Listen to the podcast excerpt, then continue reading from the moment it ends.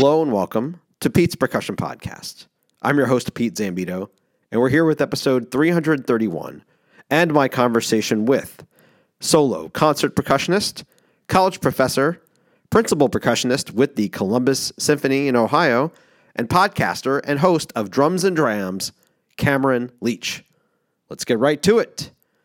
This is the final full conversation I am posting about those I interviewed prior to their presentations at PASIC this year. I should note, on my end, I was frankly stunned that nearly everyone I asked to be on the show for PASIC this year actually wanted to do it, and we recorded all of those interviews. So that's why we're here near mid February, and I'm still giving you that content. In any case, I was thrilled to have so many folks to talk to and provide lots of interviews and content for this podcast and as I mentioned in podcast after PASIC, it was really great to talk to a lot of you there in November. And you can add Cameron Leach to that list. In the lead up to the interview, Cameron mentioned something about how he thought this conversation between us was going to happen at some point, eventually. I had to agree with him. I'd definitely been aware of Cameron for a long time mostly through his appearances on the At Percussion podcast, which his most recent appearance is referenced during this interview, through his own podcast that he used to have, his social media reach, and through his performances. He'd been suggested by previous guests, and it was time to talk to him. I caught a good deal of his solo concert, Elysian, at PASIC.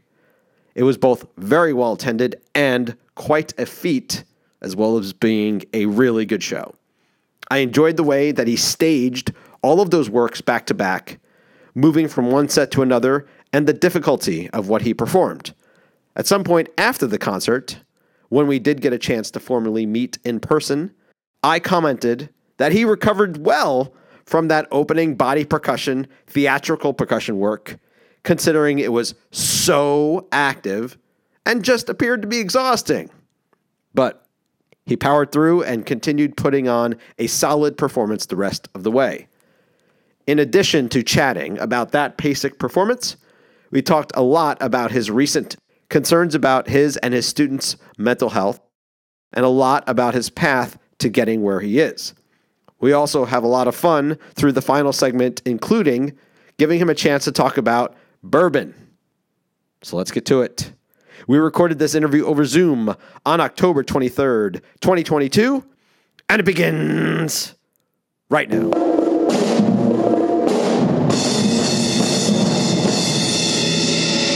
So, Cameron, tell me what you are doing this year. You're presenting at PASIC. The the title of the program that I'm going to be doing, which is a showcase concert, it's technically billed under the electronics and technology category. Uh, the title is Evolve, and then kind of a subtitle of an electroacoustic percussion show, so people know what it actually is. This was actually a performance that was supposed to be happening last year, um, and, and, then I ended up postponing it a year. I'll get into that in just a second, but it was supposed to be called Elysian, which is this big concept I've been working on for years now of commissioning electronic percussion works and uh, basically everything written for fixed media, so there's no live electronics. And I this year because of COVID, because of like my my outlook, my mindset shifting a little bit on things. I feel like I have I have evolved. I feel like we've all kind of evolved, and I decided let's rename this show to be something a little more meaningful. And it's also programmatic in a way. So however much you want to dig into that, but the last E in evolve is turned around. So it's kind of like a set of repeat signs, which has something to do with the show as well. So that's what it's going to be. It's going to run continuous for front to back, no applause breaks. So once it starts, it's eight pieces in a row. What's so? What's the range of works that you're playing for this? Originally, when I when I was thinking about this show last year and and years prior, it was the idea was for it to all be my own stuff, all, my own commissions um, from a lot of different composers. And the concept of Elysian at first was that you know the piece is kind of elide right? You know th- like there's just this continuous thing. That's what the title came from. I needed a cool word. Originally i was going to do a piece for every major percussion instrument. And so i consider that to be marimba vibes snare drum drum set multi and theater. So kind of like six main areas is what i was thinking. And this performance actually has eight pieces because um, I've added a few that were not commissioned by me. And those are the two pieces on the outsides of the program, essentially the repeat signs in the title, Evolve. Those are not my own pieces. They're both theater pieces and they relate to each other in a way. So the letter E, they're kind of similar in that way, but one of them is like the opposite of the other. So there's a lot of like symbolism in my mind that no one's going to actually understand in the show and that's totally cool it's just a way for me in my brain to feel like i'm being artistic but yeah so it's going to open up with a piece called control by joao pedro oliveira and this is a body percussion piece it's actually just acting there's there's no notes that i play uh, no notes that i play except for a couple stick clicks um, it's going to lead into a drum set and electronics piece 63 across 81 down um, by Ansel Neely, which is a super cool piece. Very hip. Orig- I've got a new Nick Werth piece called Originating Within. I've got a new Sejourné piece that I'm premiering. Some of these pieces have cuts in them because there's just not enough time at PASIC to do this. So I've kind of crossfaded a few things. Uh, Decay number two by Matt Curley. This, uh, you know, the bouncy ball piece that's going to end the program. Mm. Uh, the theater piece, and then a new piece by Vera Stanievich called Broken Mirrors for snare and electronics. And there's there's one more in there. Oh, the first movement of Dave Skidmore's um, I leave you the real world for vibes and electronics. So it's it's a hope. I mean, it's a lot of dense music on this program, and I'm hoping it comes off well. And I'm in emergency note learning mode right now. like, like, some of these pieces, some of the cuts, if they happen, they might be because I didn't quite get to those parts. we'll see. I've been out of the game. That's nice. Over how long have you been commissioning this set of works that you're playing? I think the the earliest commissions back to 2017. So I think this kind of encompasses, I would say, four years of commissioning from 17 to 21. I would imagine. Um, I haven't done anything too recently, so yeah, four years, and I'm ready to put all the electronic stuff to bed. I really am, and I'm hoping this performance and then maybe a tour afterwards to universities and stuff. I can kind of distance myself from it a little bit because there are so many challenges to taking stuff like this on the road. Such as? well, the first one is like having an inconsistent sound tech at every place that you go or no sound tech. As part of what I've been doing now, it's like I'm making universities pay to have somebody, or, or presenters, I should say, not just universities, because uh, we all know universities probably aren't going to do this, uh, pay for a sound tech to come with me. You know, um, whoever they have in the hall needs to be there as well. They know the board, they know the inputs, how the and everything, but they're going to show my guy when he comes in, just like you would for any other touring show. Um, and and my guy's going to run whatever's going on there. But that's been a challenge, and that was really set up to happen right before COVID. Like I had I had gigs booked, people were agreeing to bring my tech on the road with me, so it felt to me a little more legit. Like oh, I've got a I've got a crew now, you know, I'm responsible for somebody. And when that all fell away, it's like the, the momentum died a little bit. And so I've got to do some gigs to get that street cred again to say, you got to bring my guy, you know? so it's a, it's a whole thing, I think. Um, and a lot of places you show up and then what they said they have, they don't have electronically. And it can, because it's so dependent on the electronics, it can really affect the quality of the show um, if it's not happening. So, you know, on that note, is it, I, and I'll speak as someone who doesn't who's not done much stuff of anything with electronics.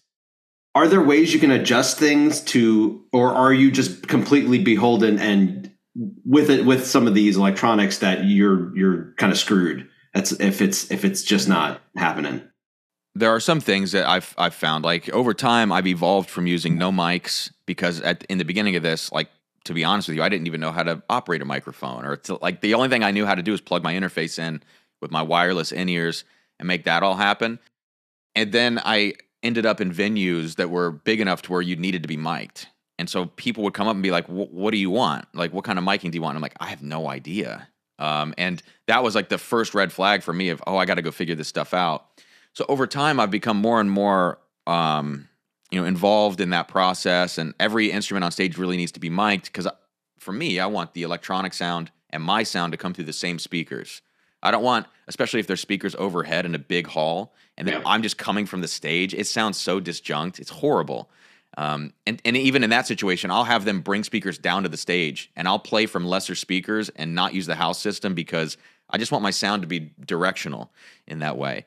Um, you can adjust to some degree. Like if at PASIC right now, I'm still waiting on a confirmation from the AV team of how many inputs are going to be in room 105 because like I'm asking for 25 inputs, which is a lot for a, a small conference room. I don't know what kind of board they're going to have, so I can probably get my setup down to like 16 or something, you know, like overhead coverage on things instead of close miking. But at some point, the show won't work, you know, especially like, you know, the those those conference rooms in PASIC sound like crap.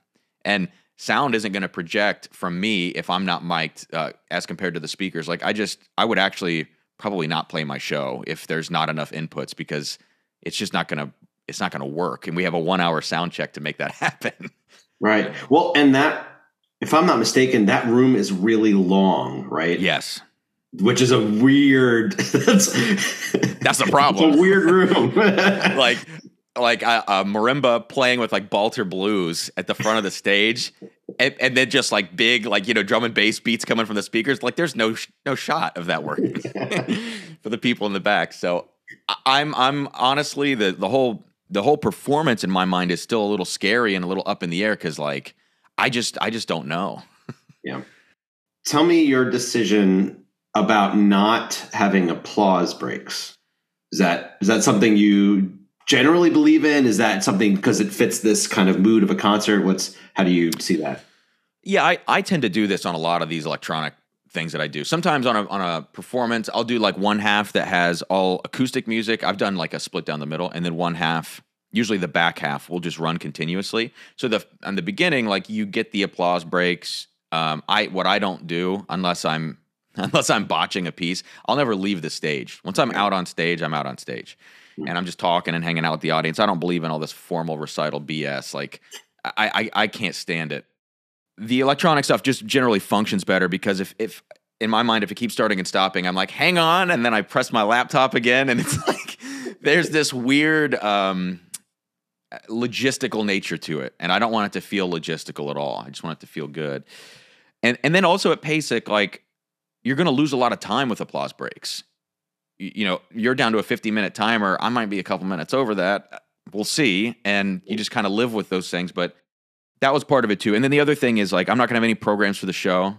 I don't want this to be about any anything but the music that I play and me playing the music. I don't want people to be scanning my program, trying to think about different things.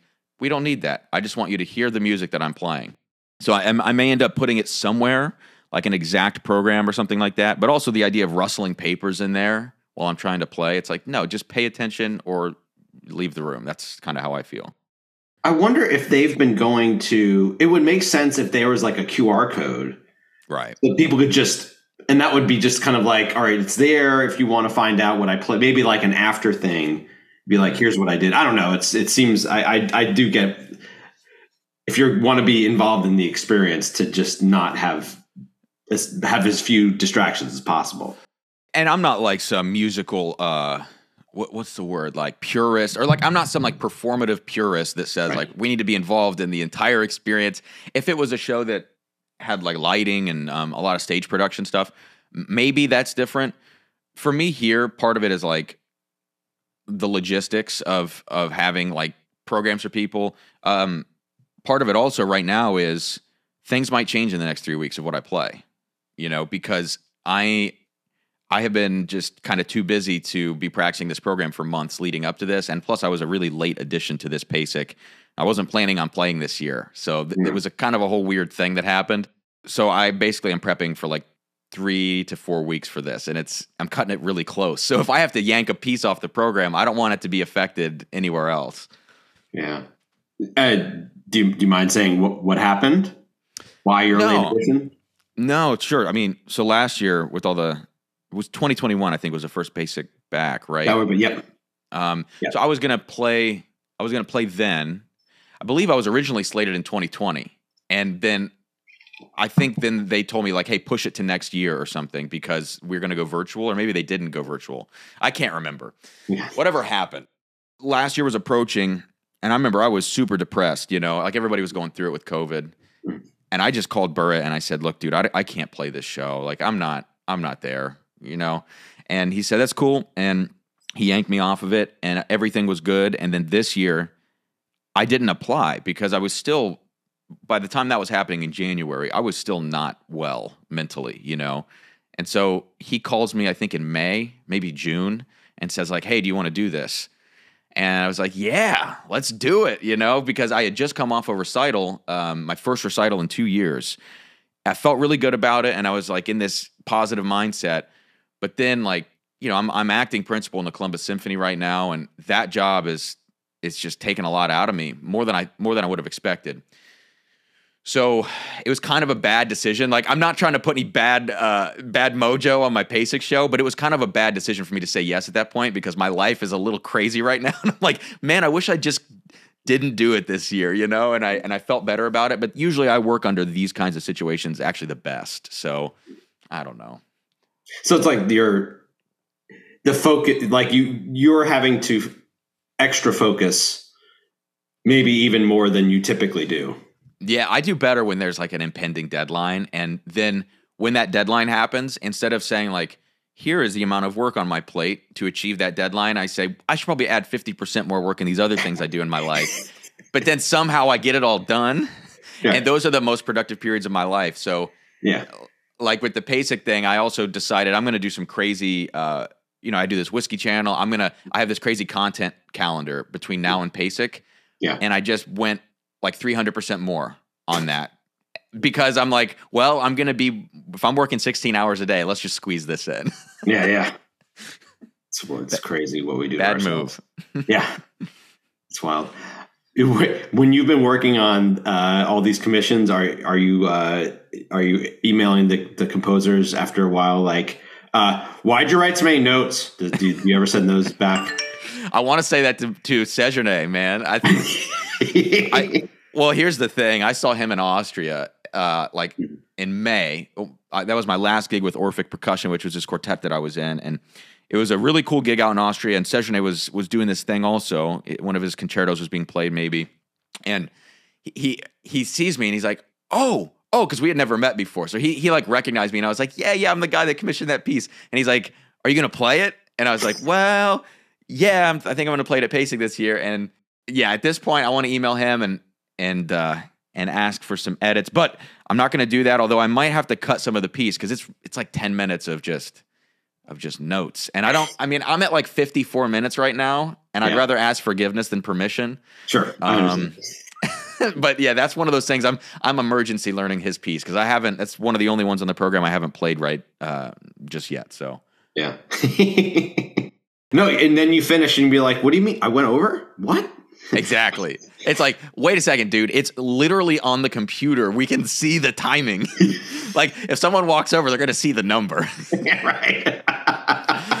no, I mean, look, I, what I'm going to say is like, you can leave during the bouncy ball piece if you really want to. Uh, right. I'm trying not to cut up more than like two or three pieces yeah. and have them be pieces where you're not going to lose the affect of the whole thing, you know? Right. Um, if I cut the Sejourne, it's a little sad because that's technically the official world premiere.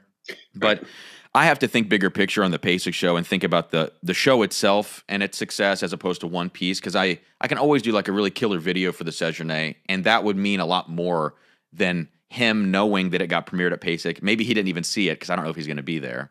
Sure. And people saying, "Oh, it was really cool." It's like that's all he gets out of knowing it was at PASIC. I mean, he's got enough accolades in his life at this point. Like, right?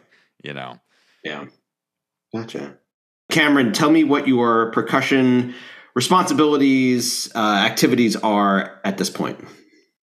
I think I, I have uh, four different roles right now. One is kind of my original thought that I always wanted to do, being a percussion soloist. But the only thing on my plate for that at the current time is PASIC and then a couple of smaller things. So I feel a little less involved there. Uh, the second thing I'm doing right now is I'm acting principal with the Columbus Symphony. Uh, that's kind of a new ish thing that's going on. I've played there for five years, but never quite in this role until the last two. Uh, third thing is that I'm teaching at Capital University part time as an adjunct professor. That's my alma mater. And then the fourth thing is that I'm involved in the youth orchestras program with the Columbus Symphony. So, kind of doing those four things. And then the, the last thing on the side is like some other content creation that I do. I do want to ask about, because you brought it up, the kind of the mental health aspect, because I you know, it's like among the things we've been thinking about pre post pandemic. I certainly see it. I'm sure you do with the students you work with at, at Capital and um, yeah. and I mean I know I see it all the time at Mizzou.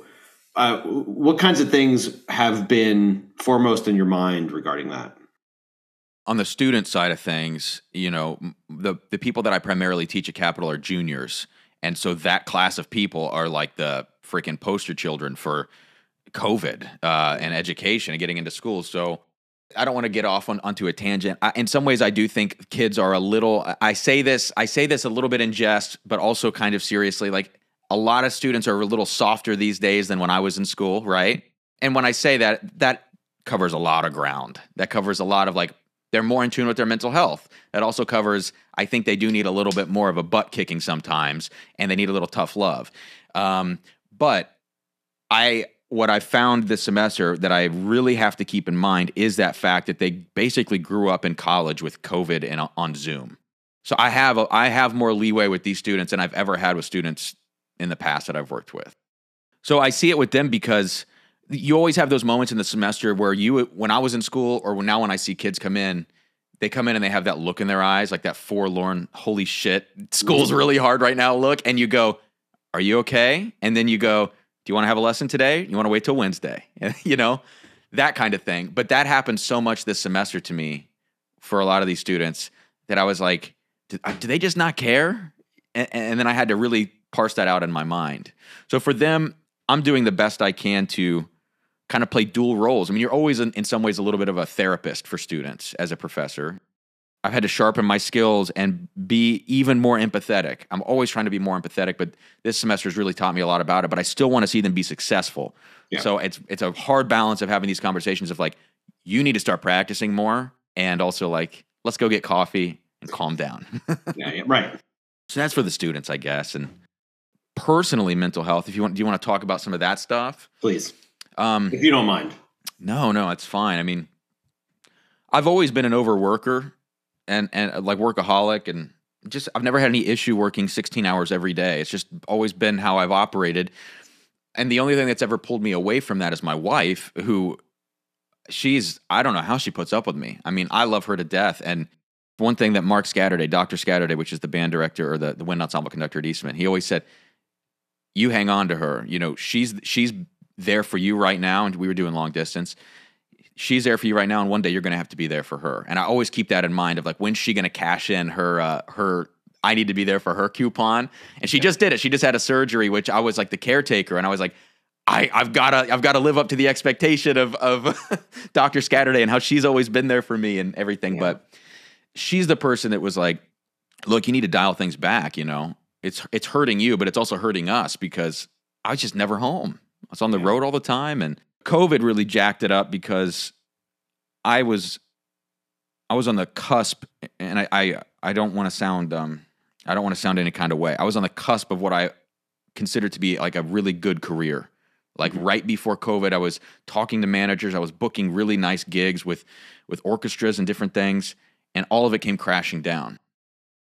What was the and culmination I, of? I mean, if you're you being a solo percussionist, that was like that was like it. Like you had you had gotten to where you were you were trying to get, right? Yeah, yeah, yeah. I mean, I was on the way. Like yeah. the whole time, you, you see yourself, and and and you're always putting yourself in context of your peers, and then also the people way above you, the Collins, the Martins, the Christophs, you know, and then when you start seeing yourself getting closer to those people than some of the people that you went to school with or you know whatever else because they might be going different directions a lot of people that say they want to do the solo thing they fall off quickly and rightfully so because it's it's horrifying i mean it's really hard and frankly you either need to have some financial support somewhere else or you need to have some other things figured out because you're not making a lot of money up front you know thank god for sarah right like she was there in the rough times some good month bad month whatever yeah the covid thing kind of decimated my mental health. And I didn't understand what it was doing to me until much later. Like even in the moment, I, I felt burnt out and I was having issues. But like right now, dude, I have like tics. I have I literally have tics that I like if I get really anxious and I have a thought go through my head, I will like have a twitch and say mm. something. I mean, like eh, I've had this GI issue for um basically two years now. Yeah, and I've been going to the doctor and the ER. I've got every scan under the sun uh, all these things manifesting in my body. And after this PASIC show, I'm just I'm not booking another solo gig till till I can get my body figured out because I, I, I didn't understand the power of um, bad mental health on physical health too. That's that's when it stopped me the most. Like I'm okay with feeling bad up here, and then when it started affecting me here, I was like, this has got to get changed. Was the what you you mentioned the kind of the the the tic thing, but were, were there other ways that it was starting to show? Was it just because this, you know, you, like you said, your the GI issue was like, where does this come from? Why is this bothering me? Yeah, yeah, because I knew like that started in November of tw- of 2020, and I knew that uh, I was in rough shape at that point mentally, anyways. Uh, and I, at that point, I had stopped doing like all the virtual stuff. Like I, I, I quit music except for the orchestra because I said I can't um, sustain doing this. You know, I need to go find something else to do. The GI thing popped up, but at first it wasn't like an obvious GI issue. It was like it was excruciating pain here. It was numbness in my left arm and my left uh, uh, leg. It was all all of these kind of strange issues. At that point, I didn't know what was going on, so I was going to the ER thinking like, "Holy shit, do I have like an issue with my pancreas or, or this or that?" And they did every scan, and they're like, "We just can't figure this out. Uh, it might be stress." And I was like, "What are you talking about? It might be stress. Like I didn't know you could, your body could be affected by stress." I, I mean, seriously, like I've been stressed to the nth degree my whole life, and I've never had anything like this happen. Yeah. Um, and now that I'm very convinced that and you're like, don't you work 20, 22 and a half hours a day, or is that just me? well, they probably do, honestly, the yeah, doctors, right? True. Yeah. But so they probably know best. but every time they said that, I would I would get pissed. I was kind of like, what are you what are you saying to me? And they're like, we should put you on some anxiety medicine. I'm like, no. I, I like I I'm fine, you know? And still I, I I'm not on any kind of like medicine for any of that stuff because I do I do really believe in like being able to fix these things naturally. I do I do think that medicine definitely has a time and a place, of course, and you got to use it properly and you got to go through so many trials and errors. I don't want to go through that, you know. I just want to fix this myself. Um, I'm a little stubborn in that way. But part of fixing that is going to mean like opening my schedule. And and I've already done this before, but I didn't realize I wasn't doing it the right way. So at the end of the day, your health matters the most. Uh, health, what do they say? Health, your health, health is wealth, or something like that. I don't know, but at the end of the day, I could quit every job or every engagement in my life and and not care about it as long as I can get healthy and be with my wife. You know what I mean? Like those are yeah. the things that matter to me. Mm-hmm. Uh, to be able to in, to have an enjoyable life, uh, those are the two things that matter, and like family and stuff like that. But I've got to get my health together, and that might mean giving up some good opportunities here in the future. I have no idea, but it's it's just got to happen. Thank you for for talking about that. And sure. I um, one of the things I think is really important is also why it matters to have that. Even if you think that you have, um, if someone has like a full time career, how mm-hmm. important it is to to have other portfolio style things so that if one thing like if you let this you know this part drop off you still have other things going on that can both are financially and are making you happy. Yeah. I think I think maybe not everybody's cut out to do that. Like not everybody is cut out to be a have that freelance lifestyle even on the side. Yeah.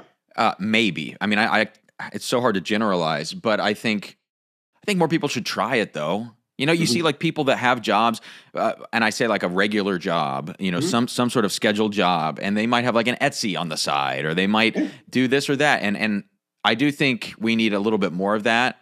It may not be for everybody, but I, I think you're right that it is. Um, it's a little more mentally. I don't know. It, I don't. It's not stable, but it's like, what's the word I'm looking for? Like you you have the opp- opportunity or the option to think about yourself more broadly and to do other things if something doesn't work out. Yeah. Yeah. yeah. I we, don't know. It's weird. It's it's interesting to talk. We we have some friends locally who are, who are like there's insurance is a big part of Columbia. Um, there's State Farm and Shelter and other places, and it's interesting. Like you you hear about their jobs are very much eight to five, but but and then you're like, oh, that would kind of a drag. And then there are times where I'm like, wait, so at five like you don't have to answer email. You don't have to like. I was like, that sounds amazing. Actually, I know it's like that. You go through the phases. I mean, you always want what you don't have, and that's the right. really hard part about it. Yeah, the grass is always greener. right, right, Sure. Yeah. Yeah. No, I got you. Sorry, you've already ex- explained this, but um, did you grow up like in Columbus, like the city? No, so I, I actually I grew up the first five years of my life on in, in, a place called Meigs County, Ohio, which is like right on the Ohio River. It's a town called uh, Middleport, so very small town.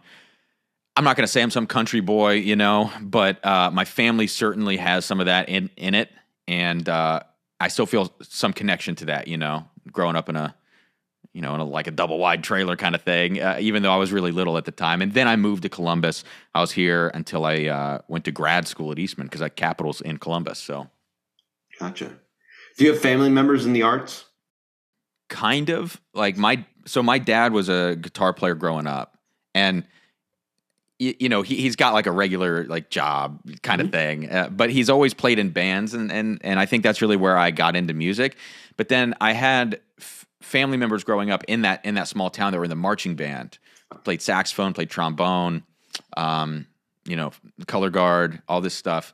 And I grew up with the marching band, and so I wanted to originally play sax because my my cousin Tyler was like my my idol, you know.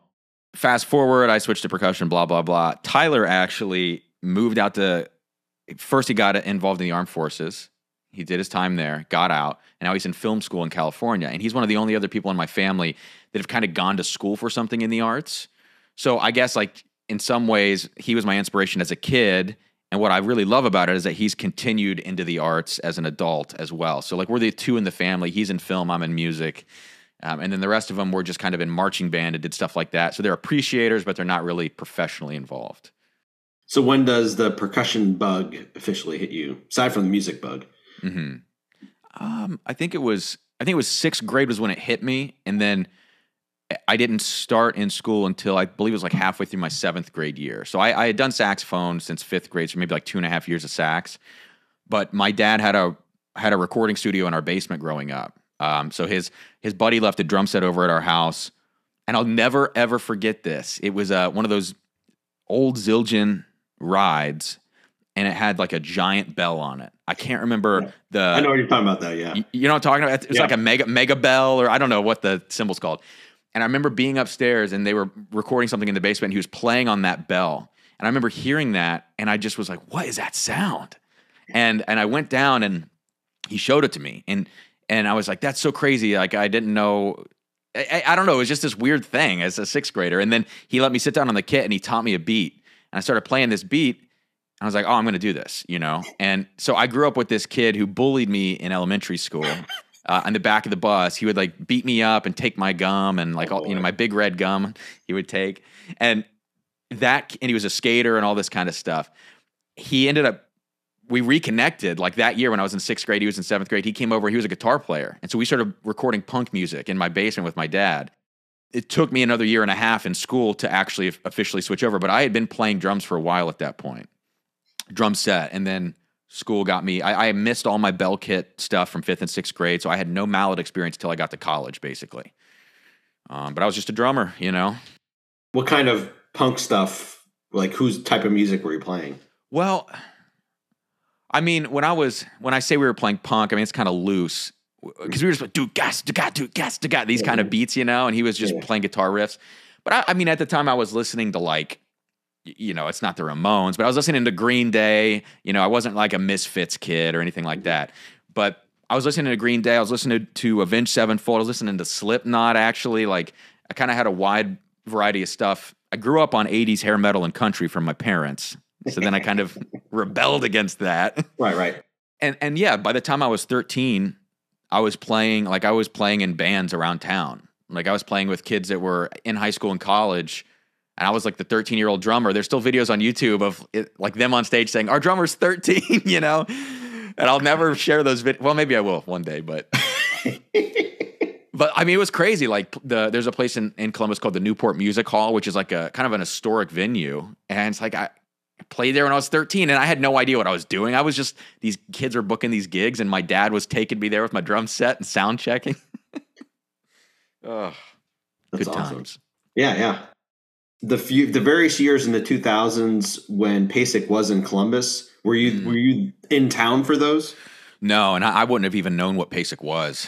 Oh. You know, at the time, like I don't I don't think the first time I went to PASIC, I believe, was 20 uh, 2011 because I was in Rhythm X that year, and I remember Rhythm X saying, "Hey, we had a PASIC clinic that we were doing, and it was at the very beginning of the season." So it's like we we basically finished auditions, and they're like, "We have to go play PASIC," and it's like, "With what?" You know, like we so we played like our exercise packet with some body exercises, and I was in high school at the time, and I remember just being at PASIC like, "What is this place?" But I think once we played at PASIC, we then had to probably go rehearse the rest of the weekend, so I didn't get a chance to really see it until I went in 2012, my first year at Capital. Hmm. Gotcha. So, yeah. Well, it's because I, was thinking, I was like, that would have been a formative time because it was there three times in the 2000s, right. and it, and it was it was cool. Like I actually, I mean, it was cold. It was very cold, but I kind of liked it in Columbus. Like it was, it's it's it, there was more to do. I was kind of surprised. Mm. Uh, there was more to do there when when it was there. I think that's uh, that like right now because the, the way the city's developing, there would be a lot to do now. Like actually, it would be a great place to to have it. And uh, yeah, I mean, I'm so used to Indy now. Indy's like this this hallowed ground in a funny way. Right. you know, even though it's it's just a fine city, but Yeah. it, it uh, you know you go there and you know what you're you know where you're gonna eat. You're gonna go to Weber. You're gonna get a freaking prime rib, you know, and like the whole bit. Yeah, yeah. Or the shrimp cocktail. Uh, What's that place? St. Elmo's Oh, right. Yeah, yeah. with the crazy shrimp cocktail. yeah, uh, that's great. So you were in band Mhm. in high school. I said- So was that a kind of a a standard concert band marching band experience, or was and what was kind of going on there? Yeah, pretty standard. Um, big marching band town. I, I mean, as big as it could be. Uh, obviously, Texas and California, they do their own things. But at that time, actually, I would say that those those markets hadn't developed to the point that they are today. Even back, it was like when I was starting high school, it was the 2008 season, like fall season. So at the time, like our drum line at, at my school, which was Hilliard Darby High School, uh, for indoor, for instance, over the last three years before that had placed fifth, seventh, and eighth at world finals, like in the highest class for indoor drumline. So it was definitely like a really solid program. The marching band was not quite up to the drumlines level, but that that's okay. We weren't like a BOA band or anything like that. But because of the instructor that I had, John Merritt, who's now down in Texas, um, he was the center snare for the cadets in '93. So I kind of had this drum corps thing beat into me from from a very early age. So I always knew that I wanted to do it and I always knew that Blue Devils was the goal. Um, and then Rhythm X was in town. Like I grew up kind of watching Matrix indoor because there was a connection from our school to Matrix. But I ended up in Rhythm X, ended up uh, doing Blue Devils, and I was a I was a quad drummer. So that was kind of like my, the only thing I really gave a crap about was playing drum set in metal bands locally at the time and playing drum corps stuff. Yeah, and then I just decided to go into music ed because it was either going to be a math degree, Spanish degree, or something to do with music. And I was like, well, I'm good at music, so let's just do that. Wait, why was why Spanish? In school, I had I I was I was always a good student. I would say that like. And math, I'm, I'm a very analytical person. I was really good at math. So I just thought, like, okay, there's a skill set. Music, I knew there's a skill set. But then Spanish was this thing that I just, I really enjoyed it. Like, I, I skipped, uh, I skipped a year or two of Spanish. So I maxed out my Spanish in school by my junior year, Mm. which was like the worst thing that could have happened to me because my senior year I wasn't able to take anything. And so it just kind of fell apart. But like I wouldn't say that I was fluent, but I was getting very close by the time I was a junior in high school. And I was in a class with all um, native speakers. It was me, another white dude, and then like five native Spanish speakers from Colombia, Chile, Mexico, you know, all these places. And um, it was great. I loved it. And I can still, like, if I was in a Spanish speaking country, I could probably get by. Could definitely read everything. I just, my speaking has gone out the window. Yeah, So it, it's so hard. It, it's hard to keep that up if you're not doing it on a regular time. I miss it. I, I that is like one of my um, bucket list things in my life is I want to learn. I just want to learn languages in my spare time, but I just have never had that time. You know, so I want right. I want to settle my life down a little bit. oh, that would be it. You do um you do drums and drams, but in like ten different languages. That's Drums the and drams. Espanol. Yeah, Yes, yes, yes. yeah, that, that would be hilarious. yeah. And you get this is when you like if you just really put it to work and you and you pick like you, you definitely have to do a, a Nordic language because those are really hard. Oh, and then wow. like Yeah. yeah, and then like Japanese and and you just like you just pick like the most obscure, maybe something from like a um, a South American like uh, dialect just to just to throw it just to, for like five views only. You know, all that stuff. Well, what's crazy that you say that you said Japanese. This is something that's that's wild. I would have never expected. My sister, I have a little sister, uh, seven years younger than me. She went to Kent State. Mm. Ironically, I, I, taught a semester there. Then she ended up going to Kent State, which I thought was kind of cool. She was in the fashion program, which is a really like highly lauded fashion program. Well, she dropped out and she's studying Japanese. Like, at, and so she's got to study abroad next semester in Tokyo, which is so cool. Yeah. Um, but I would have never, like, we come from this family where, like, our, you know, not no sob stories, but like our home life was not super great. This whole mm. kind of bit, and uh, that's that's where a lot of my problems come from, you know. Mm. And f- for her too, so we both found ourselves in artistic endeavors, which is interesting, you know. Like you have the, I think a lot happens with a lot of people that have you know, kind of not so great family lives growing up. And mom and dad, if you're listening to this, sorry, we can kind of all agree on that. But, uh, um, but yeah, she's like doing Japanese and I'm doing music, and it's just kind of crazy. But yeah, Japanese sounds sounds really freaking hard. Yeah, I can't even, I can't even imagine. yeah, no, I, I agree on that. How long did you do drum corps stuff? So I only did a full season one one time. This this was like the big regret of my life was I joined Bluecoats first actually in 2013, and I had all these um, health issues uh, when I was there. I, I, had an issue with something with the carriers. They were using those Randall May harnesses. I'm mm-hmm. I'm pretty short. I'm like five foot seven. And those harnesses just were too low on me, so they were causing a lot of issues uh, for me. For and also the primarily.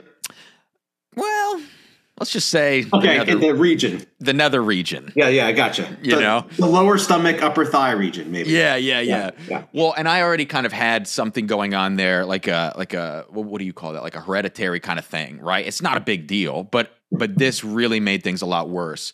Yeah. And to to make that to make matters worse on that end like the standard step size that summer at bluecoats was six to five. And i'm i'm just a short quad drummer. I was having a hard time keeping up. No kidding. And I mean, heck, like I had marched Rhythm X. Like I know, I knew what high level playing and marching was, but this pushed me to a new level. And so, anyways, my back locked up, and I was on like muscle relaxers. I had to come home from move-ins for a few days, and eventually, I just like I I was with Tim Jackson, who was teaching there at the time, and he was like, "You should probably not. You should probably be done." And I was like, "Yeah, I should probably be done."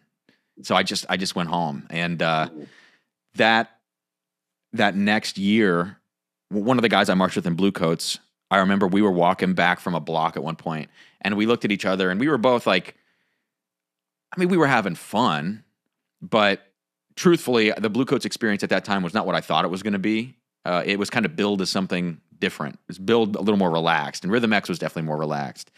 We looked at each other and I was like, "Do you want to go to Blue Devils next year?" And he was like, "Yeah." So we both were like, "Let's let's go audition next year." So we both went to Devils and we both made it at Devils the next year, which was really cool.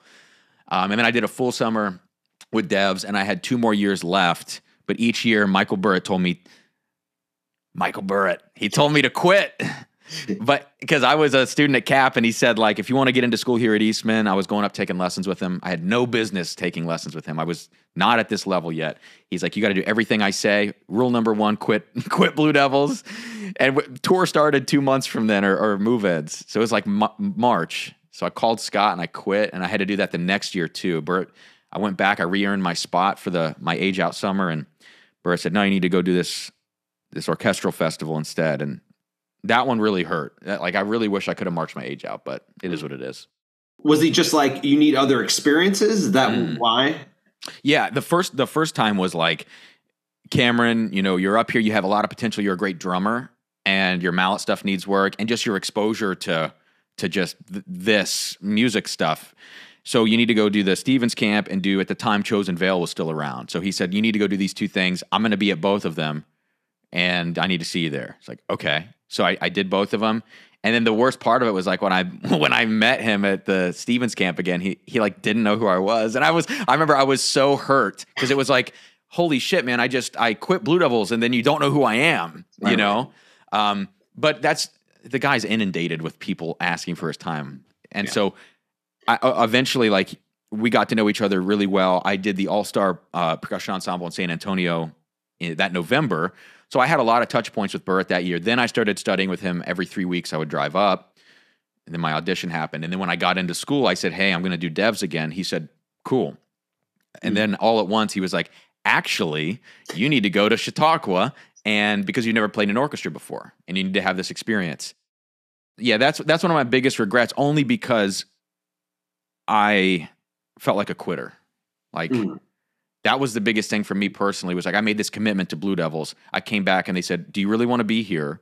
You have to earn your spot back." I said, "Yes." I earned my spot back. I auditioned and then I quit again. And um yeah, that's that's been a that has haunted me for a long time because when I have issues come up of like mental health stuff during COVID, I canceled some things because I was in a really bad place and it just brought that back of like you're a quitter. You're a quitter. Mm, Instead of like you're taking care of yourself, you know? right. Um, and even even now, when I look at the PASIC show, which I, I do want to play, I wish Yeah, I could yeah, bump it. I wish I could bump it, but I look at that and I go like, is my desire to move this show to if I could, does that come from a place of being a quitter? That I I'm really haunted by that man. Interesting. Wow. Well, it's it, you know you you can kind of see that you're you're thinking a lot about you know your own my, kind of mental health priorities and probably what would I, I assume is some of it is maybe perfectionism too, right? Like Yeah, you want you want this show to be amazing because it's PASIC and it's this big showcase, um, and also knowing like what you need to do to to make it happen. hmm Like it's it's like you have all the factors. yeah. No, no, you're you're you're spot on. I I don't know. It's just something, yeah, something I'm wrestling with a lot. yeah, yeah. and, and at the end of the day like we kind of talked about earlier is is everything is pretty darn inconsequential in the grand scheme of things like if i fell off the face of the earth right now and i never touched another musical instrument again some people might be like oh that's a shame you know for a couple months and then after that it's like no one cares because life continues to move on and everybody does their own things Yeah. um so at the end of the day i am trying to prioritize my my mental health to the point that it doesn't affect other people Sure. negatively. Um, and that's that's where that line gets drawn of like, uh, you know, can I can I get away with doing this or not? Um, Yeah. That's tough. Yeah. I mean, it, I would. The one thing you know when you're when you're going into a lot about the the um, the drum corps stuff though is that like there is there is a actually a good reason why why you you didn't do those seasons. Right. It's not like you didn't. It wasn't because you decided not to do it. It was like this was actually professional advice for Mhm. my future. That's true. But I also think um, my my biggest issue obviously is that I already made the commitment. It was like Right. like I had auditioned and been in the group, just we hadn't done move-ins yet for like three or four months each Yeah. year. But my bigger issue with it is like, did that train me? this is this is a need to go see a therapist, right? This is like the, the the bigger question of did this train me to be okay with quitting? And and in the way of like at that time in my life, I was really what's the word? Like I felt like my integrity as a person and as a someone that made commitments like was unbreakable. Uh, Hmm. And that was drilled into me from this guy in high school that taught me, John Merritt, uh, and kind of this hard ass drum corps thing Yeah. early 90s drum corps thing. And so Mhm. I would have never given up a commitment like that. And and then when this happened, I was like, "Oh, you mean the world kept spinning and I just quit the greatest drum line that I've always dreamed of being in since I was a little kid?" Like, Yeah. "Oh, I guess I can quit anything now." Is is that the reason that sometimes I I bail on things? It's not, but the problem is for me, I just overcommit myself. And then you end up having to quit something or else you will not achieve any of them, you know? Right. Um Well, and and as you kind of, as we we kind of you already talked about, you, it's going to manifest itself in some way. yeah. The stress will, and you know the deal. You know, like it's like Yeah. you know what the deal is when that happens. Uh huh. The biggest thing you can do. Sometimes I see these videos on Instagram. These random these random videos. There's there's one recently. I don't know his name. I just saw him the other day. My wife showed me the the guy that broke that marathon record. You know what I mean? Who who ran the marathon in like it was like an hour and fifty one, something insane. Yeah. Uh, and he had a video up there of him saying something about like the three things you need to do, and basically the the, the mo of all of, of what he's saying, what a lot of people say is you got to protect your time. You got to learn to say no, and that is my biggest problem um, because the the deadly combination is being not only a perfectionist but being a yes man. And because when you say yes, then everything you do after that has to be perfect. And if you don't achieve it, I mean, my God, it's it's just uh, it wreaks havoc on your mind. I think. Yeah. So yeah. I I'm I'm trying to because I know that I can't fix my perfectionism. I'm trying to then just do less things because everything I do I know has to be up to a certain level. Yeah. Yeah. And it, it's a as you're you're as you know it's it's a process. It's like you're not you're not going to figure out the balance Right. right off the bat. Yeah, and and when you think you have it figured out, think again. Oh, yeah. like I, I remember I got like into the middle of 2021, you know, COVID had been around for a while. I was like, I got this shit figured out. Yeah. Come on. Like I'm in a better place now. And then something smacks you across the face and you're like, oh no. Every Yeah. time. The world Yeah. is the world will always teach you a lesson. Yeah. No. Oh my gosh. Yeah. I went. I was thinking that one of the classes I was teaching, which is a career development class Mhm. um, at Mizzou. I I had it in my head like I think I'm going to try to have class Friday, uh, even though I had planned because it was homecoming week, and I was like, Mhm. I- in my head, I'm like, they have they've done a lot of work. They had an assignment due. I was like, it was going to be kind of like something I was going to lead all the stuff. And then I looked at my schedule on like thir- sometime Thursday, the day before, and I'm like, there's no way. I have no brain power left to to Yeah. present anything. And I was just like, take the day off. It's we're we're you you are all great. You've done a lot. I need. I was like, I need to not actually do this because I will be insane. Yeah. So Yeah, I mean, I think I think also what's interesting too is um, one thing I've one thing I've been thinking about with now teaching at a university again is that the students actually understand that stuff. Like because who's more stressed than the students? I mean, yes, the professors are certainly stressed, but when when you're like when you show a little I don't know, vulnerability to your students, that's Yeah. really important and sometimes you can be selectively vulnerable with your students you know what i mean if you Mhm. if you need to get to a certain thing but but truthfully like being i think showing some vulnerability is important and uh i don't know i never really had that i guess with a lot of my professors growing up it was very very much you know down the middle and by the book so Yeah. Let's get to a couple of them. So you get you go to Capital, you said undergrad, hmm and that's with Bob. yeah So what was tell me a little bit about that experience. Yeah, the um so I was a music ed major at CAP and the the idea of going to CAP was just it was because people from my high school had gone there and studied music. So I didn't like I didn't have anybody in my family that had gone to college really. So I didn't know the whole idea of like you should visit a campus and do all this and apply to a lot of places. So I only applied to Capital. And I was like I hope I get in because and I didn't understand like the consequence of if I didn't get in that I was not going to be in college. um, so I went and I I auditioned for Bob, and he like made me feel like an idiot. Like I love Bobby, but but like I was trying to read a mallet thing. It was one of them Peters etudes out of the Peters book, Mhm. and I had just never played mallets. So the first thing that opens up with was an F arpeggio, and I just couldn't play it. Um, and he was just like, "Stop! what are you doing?" You know, this kind of thing but I played drums for him. I played some drum set, and he was like, "Oh, this, you know, you you've got good hands and everything." So I'm glad he took a chance on me. But Bob took a sabbatical. I want to say it was the second semester I was in school, and Ryan Kilgore came in. And Ryan Kilgore is a, a now a good friend of mine. He did his undergrad at Rutgers with She-e, his master's at Northwestern with Burritt, and then he did his DMA at North Texas he came in. He was originally from Ohio, moving back from Texas to take the sabbatical replacement, and he was like a mallet guy. And he's the one who got me into music in the way that I am now. Um, not that Bob didn't, but when you're a freshman and really a sophomore at Cap, you don't get a lot of, of attention from Bob in the sense that like you, you feel like Bob is there to remediate you on the things that like you're not good at, you know, like and especially drum set because he's a drum set guy by the time you get to your junior year, Bob is really investing in you. He he does this thing called junior percussion class where he makes you do a lot of business stuff, like plan A, plan B, business plan, this kind of stuff.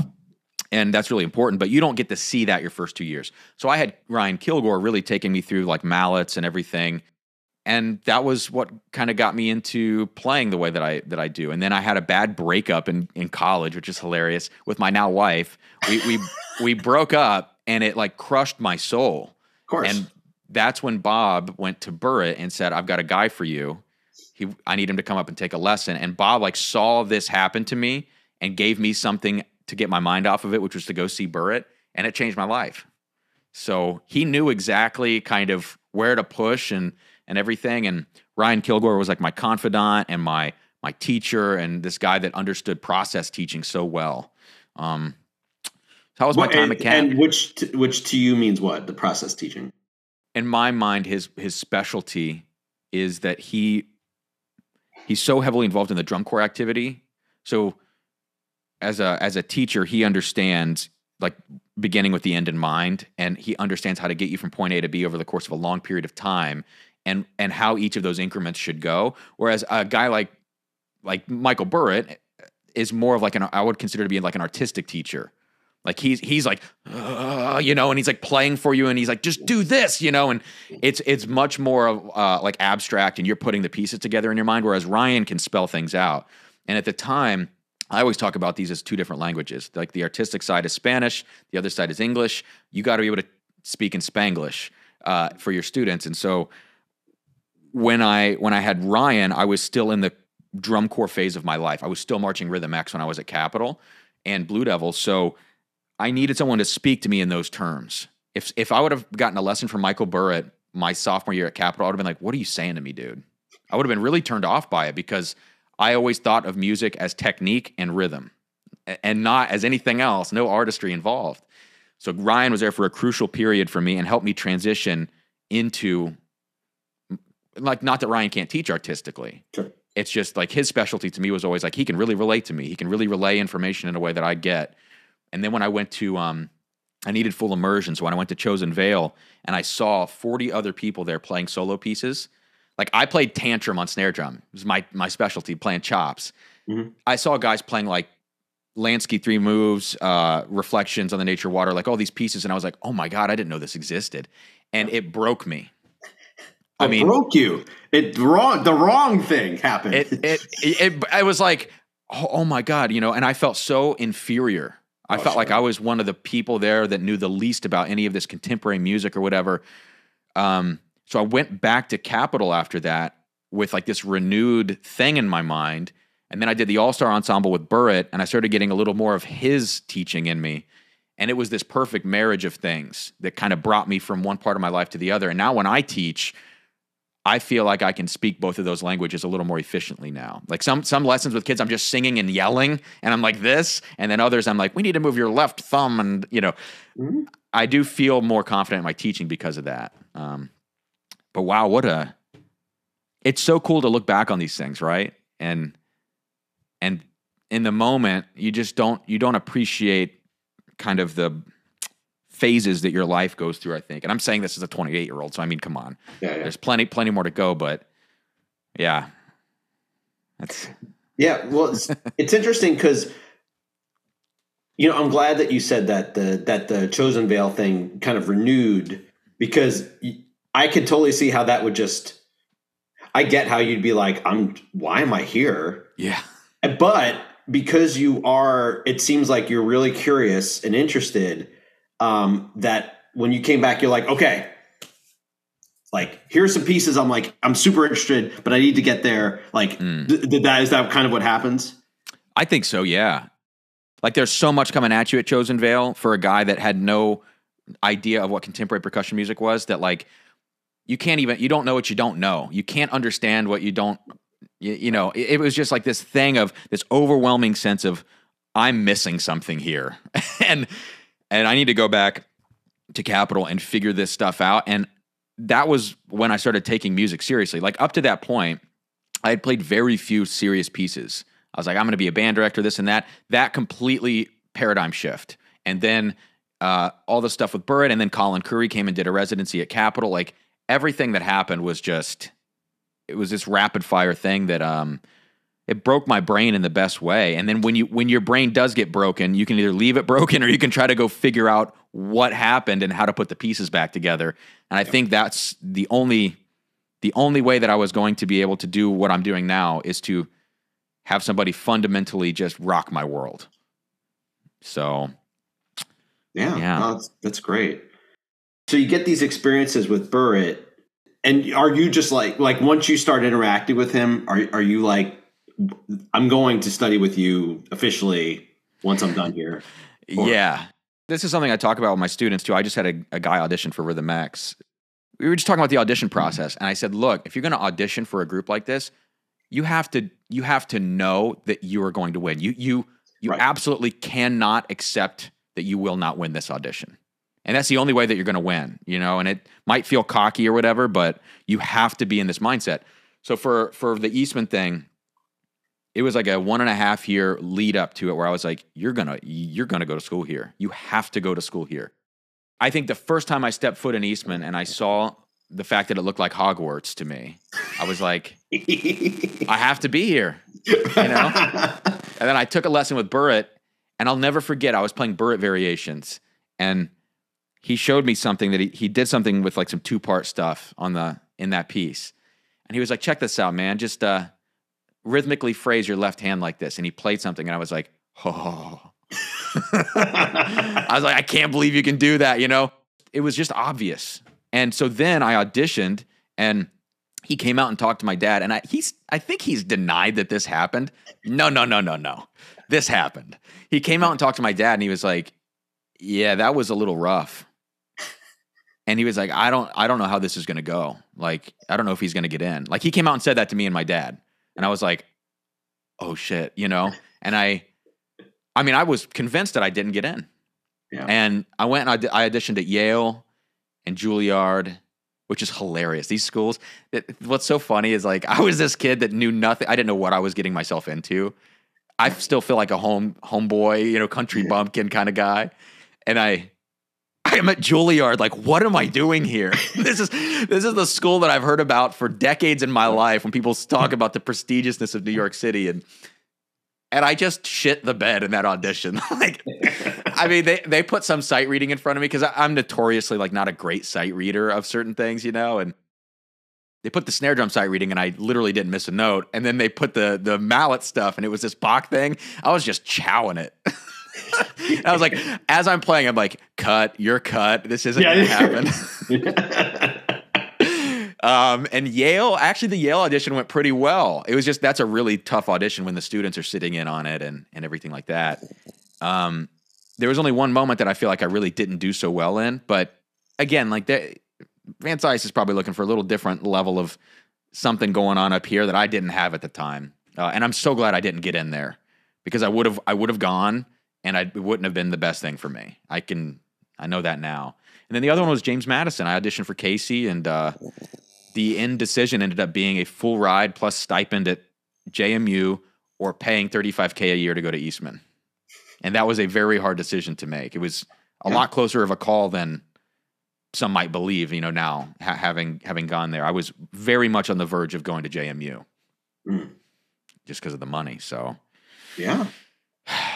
Yeah, man, that's the that's kind of the story, I guess. But when you are finally at Eastman, you've kind of talked about their their differences as, as professors, but but like in terms of the studio experience and mm-hmm. the fact that you're at a place that's filled with the you know the hottest pianists, violinists, singer, like you're among the best of of of the crop, basically. What what's that experience like?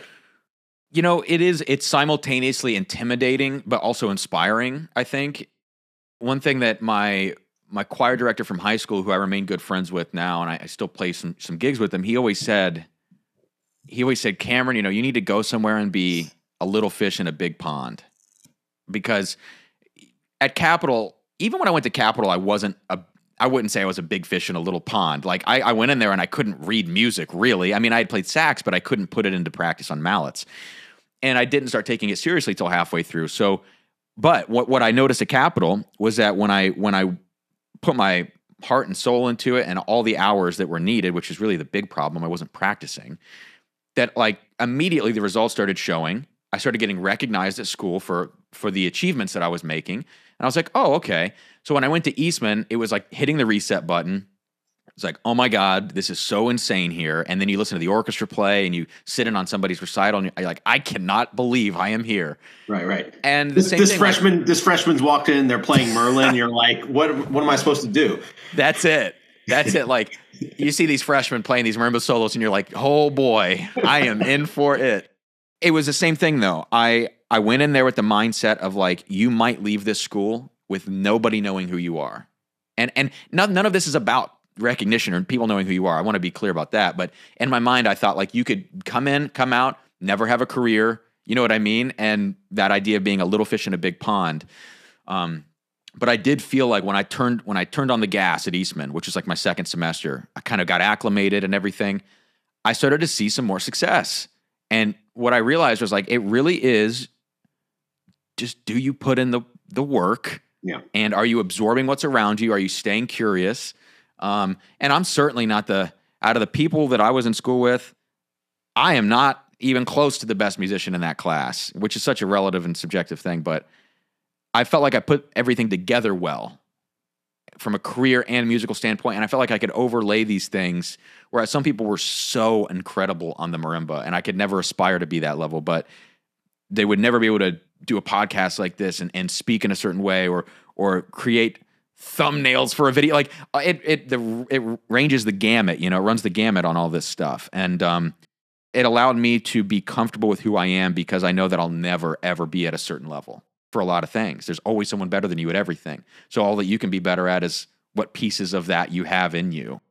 You, you mentioned about the um, the environment being this inspiring and intimidating, like both of these things at the same time. And yeah. you, I, I think, as you said, second semester you adjusted to it, and then you you like realize, okay, I have a place. Yeah, yeah, because I came into there thinking and I don't know what the true stat on this was. There were three people in my master's class, you know, both people that, you know, I'll always consider like dear friends. We went through this together, you know, this kind of thing. And I always came into the experience at Eastman thinking that I was the third of three.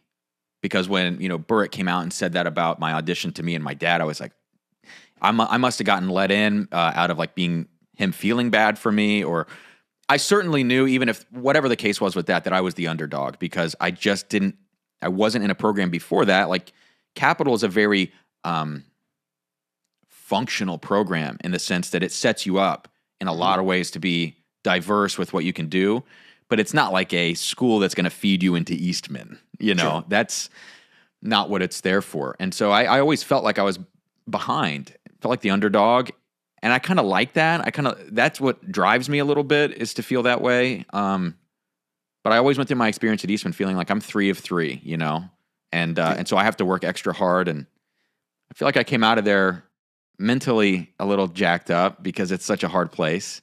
Sure. That's kind of where a lot of that started. I mean, Eastman was was more than anybody. Like I should have I should have been there for three years, not two.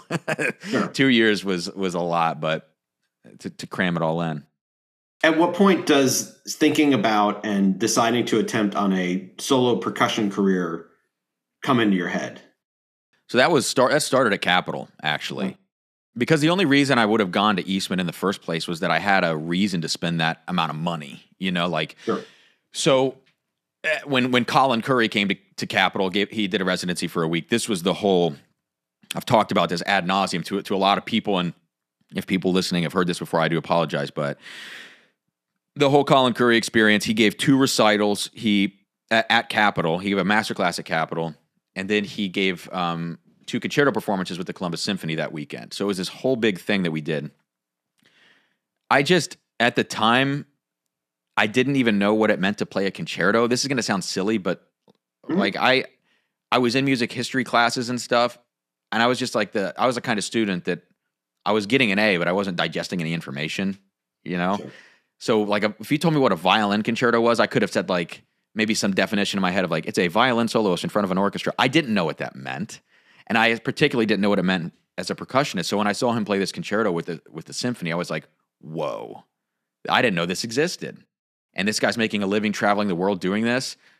So immediately I was like, I'm going to do that. That's what I have to do mm-hmm. in some way. And uh, I talked to him afterwards, uh, and he was very encouraging and everything like that. And then the next year, I went to, or two years later, I went to Eastman, and he he did a residency my first semester at Eastman. It's just like all these touch points with Colin and always asking him stuff. And then he came and a couple years ago, right before the pandemic, he rented out my basement as a studio, and he came to my house and practiced here uh, when he was playing a concerto in town. And we hung out and we went out that night. It was like, you know, these things you can't imagine when you're, you know, six, seven years ago, just meeting this guy. But Colin was the reason I, I'm doing what I'm doing.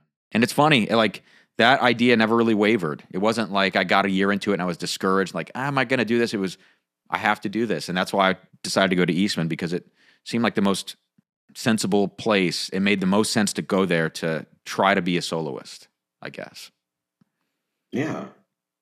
No, it makes sense. Were you even at Eastman, you know, when you're kind of wrapping up and you're and you've been making connections over the last few years because of all mm-hmm. the summer stuff you're doing, um, are you starting to put together some of the business side to to try to make that work? I started doing that at Eastman at some point. My first website happened when I was a senior at Capital, but it was really just like an experiment to get something up there and to see it uh, mm-hmm. like living somewhere. And then Eastman has this program called the Arts Leadership Program. And I was really interested in this when I got there. And it's one of those things where, you know, you you do a couple classes and you have to get up to I think 6 credits of arts leadership classes on the side to then get the certificate. And you have to obviously be admitted to the program. You have to write an essay or do an interview, whatever. And so I was really nervous at the beginning of my time at Eastman. Like, I have to get into this program. This feels uh, very crucial to me. So I, I, ended up getting in. I did the classes, but it's like anything else. Um, it's just what what work do you want to put in? Like you could get that certificate, and it you could never apply those skills. sure, yeah. So when I was in school, I was always like futzing around on my website and um, asking, just trying to ask people like how do you get a gig how do you book a gig oh you need a press kit you need a one sheet you need this and that and so i started to put all those things together in my head and i got together with a designer and i did a brand thing which still is existing now it's all going to change sometime soon but yeah it was it, again it was back, back to c- kind of curiosity of trying to figure out how this all worked behind the scenes because it's a it's a strange business and everything's wrapped up in managers and booking agents and stuff like this and it doesn't have to be, but those people keep those materials close to their chest and you don't really get to see them often and see how they work. So I started thinking about that and then I booked my first tour before I left school and I did that tour like I graduated in August or, or what is what is it May that you graduate and then I my first tour was in like September of that year. So I did that and I was on the road yeah, pretty quickly, I would say. And look, guys like uh, Drew Tucker and mm-hmm. Todd Meehan, and I'm trying to think if there was, if I forget anybody's name, I'm sorry. Obviously, Colin. I was talking to these guys a lot because Todd had really just started doing liquid drum hardcore, mm-hmm. thinking about entrepreneurial stuff. And uh, Drew was doing all the It's Not a Xylophone, and that was pretty early days of when most people were not using social for for percussion. Like I was like early adopter in that in that category Josh Jones was doing some stuff, I think, but not at the level he, that he is now. And so now Rob Knopper was big. This was like the Rob Knopper era of mm-hmm. of social, I think. Yeah, so we were all like we were all having like conversations on the side and talking about what works and what doesn't, and I really saw those guys as like mentors to me. You know, in those that first set of gigs, where where were they, and what were and like what kinds of stuff did you realize about either finances or if it was worthwhile for you to even try to do this. Mm-hmm. Yeah, the first gigs that uh, September October were like it was like the Tennessee and Kentucky run, you know. Mm. So I went down and I did my my big connection with all of that. I believe was Andy Harnsberger at Lee, I, I, you know, ESM grad. Like, so I went down with with uh, him, and that might have been my first gig, or maybe Southern Adventist when when Richard Henson was was uh, doing that. So I did SAU, I did Lee. I did Campbellsville mm-hmm. uh, with Chad. Yeah. And that might have been more of a one off. I can't remember if that was on the same tour, but it was like a, a one week, two week period of time where I did these gigs. And I don't know what I I probably made like the at the most three or five hundred bucks on a show at some point on that gig uh, or on that tour. And yeah, like by the end of it, when you've like eaten all the the food on the road, you've the gas money, you're like, damn, I didn't make any money. and right before that, I remember going like, okay, I'm going to go on the road now, and then I realized like, oh, I don't own any cymbals, and I just signed a deal with Sabian, so I ordered like twenty five hundred dollars worth of cymbals right away because when I started thinking about it and taking it to its conclusion, I was like, if I get to a school and they don't have what I need, what do I do? Right. It's like, oh shoot. So I bought every piece of accessory gear I needed besides marimba and vibraphone at the same time. So I dropped like 10K on a credit card. It was so silly. Mm. But it's just kind of what I had to do, I guess. Right. Well, it's. I mean, it's an investment in your future, so it's Right. which which sometimes can be a tough sell. you know, when you're young, or particularly if you're an undergrad, sometimes you're like, "Why do I need all these mounts?" I'm like, "Well, you're going to need them, and if you buy them all and take care of them, you'll have them for a long, long time." yeah. Yeah. You're like, I'm like, okay, I'm going to get in the car. I'm going to, I'm going to do three shows, I, all of them, you know, 16 hour days playing three recitals, and that's going to pay for uh, my three cymbals, right. exactly. let alone the vibraphone. right. Right. Yeah. No, that's. That's good. But I mean, it sounds like maybe the learning thing, if anything, from that is not is not the money part. Maybe it's just like, okay, I have a way. I know a, a way I can do this, and I, I'll I'm going to add to my skill sets and and figure it out. Yeah. Yeah, I think I think that's right. Like the the beginning of this stuff, I always talk about this too is like there is no internship for soloists. That doesn't exist. And so it's essentially your first gigs are your internship.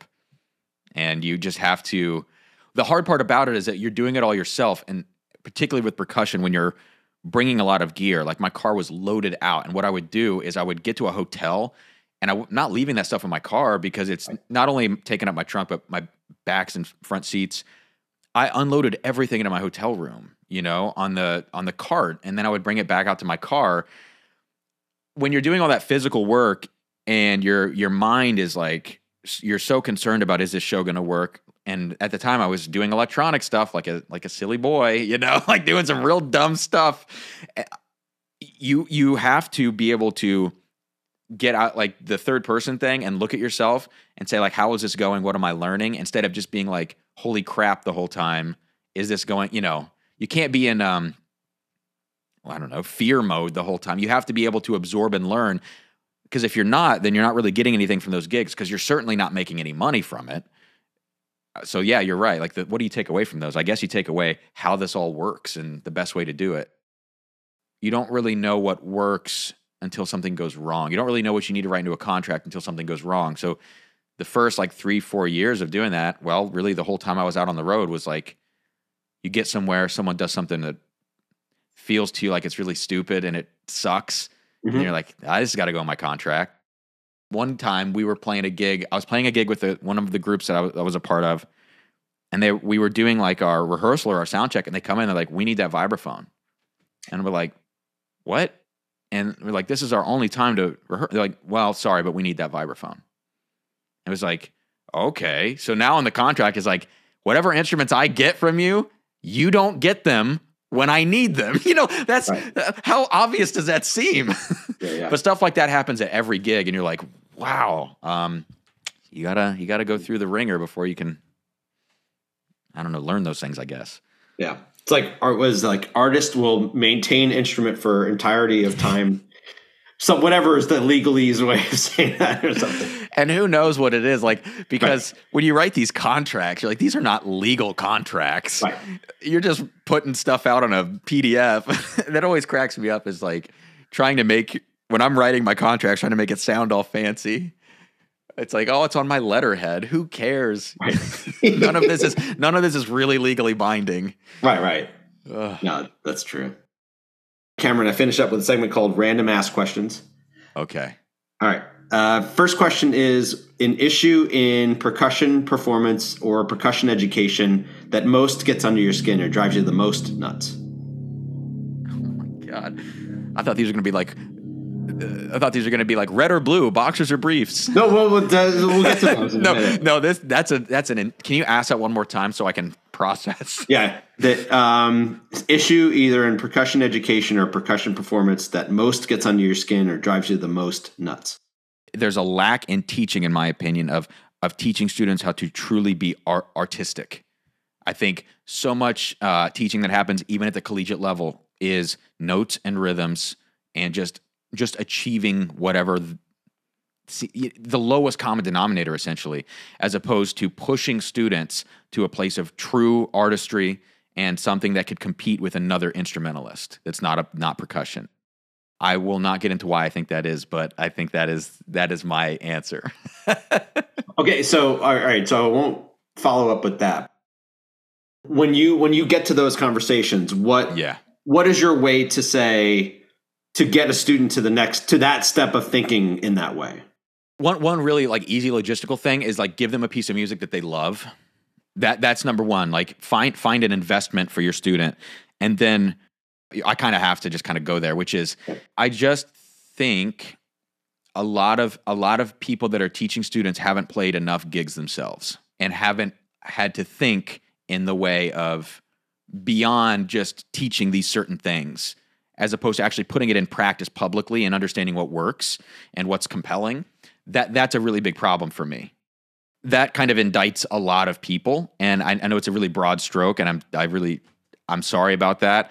Eh, there's a case by case basis for all of this, but there's an unlocking moment in my mind in every student's musical journey. And I'm having this with two of my students right now. One is playing that Owatomo arrangement of Over the Rainbow. Mm-hmm. And it's a beautiful piece for teaching someone how to get out of the box. The last piece the kid played was Astral Dance and he was notes and rhythms, you know, mm-hmm. and it just it just goes and it plays itself.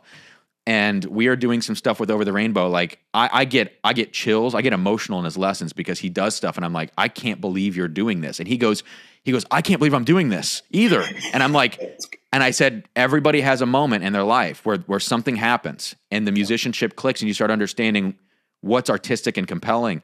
And I, I feel like I had that moment at some point when I was at Eastman, where Burritt would say, you get to this point. I mean, it might have been with Mirage with me, which is a really interesting piece to feel that about. That piece, yeah. And you're like, I get it. You know, music. It's all about drama and tension and release and all of this stuff. And how do I, how do I get there? Um, and rules don't matter. Nothing matters except for the music on stage and how it communicates. But yeah, from the teacher's point of view, you you just you have to have kind of gone through a lot of that yourself on stage and and you know. So so anyways, yeah. I just think um I just think w- there's a lot of like the Texas thing.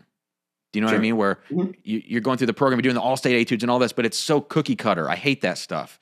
So mm-hmm. find a, a piece your student loves and figure out how to make it the most compelling thing ever, and give them something that's a little easier than they, than they can handle, and have right. them be successful at it. Yes, uh, that's a big one. I love that it was Mirage, or that was a piece that was there because I that's like my favorite of that style. Uh-huh. For for a lot of the reasons you say, I've I've pulled that out every so often because I, I don't love a lot of that. I mean, I like a lot of that music, but it's not stuff that I'm like compelled to. But for some reason, I think someone, a student of mine, I had played that, and they're like, "Oh, I was hearing like Tom and Jerry," and I was like, "Okay." and I'm like, all right, I got that because it's now I think of it more of almost being um, incidental music in some way. Yeah. And and so it's like, okay, that's a different kind of character and a way of playing. So I don't know if that if that was your experience. That's where like it, it connect, connected with me. Yeah. Yeah. Well, uh, so there's part of it too. What you're saying is like finding a story to tell in your music, even if there's no story. I mean, Mirage to me, there's no story. It, right. Yeah. But, but like the ones that dig it um, like you can call that the March section. You know, think of it as a march yeah. or whatever else. The Tom and Jerry. Um, Colin Currie had me do that in a master class when I played for him. When he when I first saw him, he was like, "One word. What is this section?" And I was like, "Raindrops." You know what I mean? Like yeah, yeah. that. That's a really like narrative is a powerful thing for. I'm pulling some of that music off. All right, next question. Now we'll get into the the the types of questions you kind of mentioned, but has anyone ever nailed an impression of you? And if so, how'd they do it? I don't. I don't think I'm worthy of someone making an impression. You know what I mean? If you're if you're gonna get an impression made of you, I think you got to be of a certain level. I, that ain't me. But I, I don't know that I've ever had anybody nail an uh, try try an impression of me. I've never seen it unless they're making fun of me behind my back, which I would completely deserve that. so, I would almost encourage it sometimes, you know. Yeah, I mean, the, I guess the only people in my life that would probably do that now would be like students, you know. Sure. Oh yeah. So I'm sure there's something back there. That that would be kind of funny. yeah. Fair enough. All right. What's the most impractical item of clothing you own? That could mean so many things. It can, yeah. I'm trying to think if I have any like really over the top uh like jack like suit jackets or something or like Hmm. God, can I can I phone a friend? Can I ask my wife? I mean, geez, she's probably the one that would have the best answer for that. Yeah. Because all I wear are black t-shirts and skinny jeans and boots. That's like literal.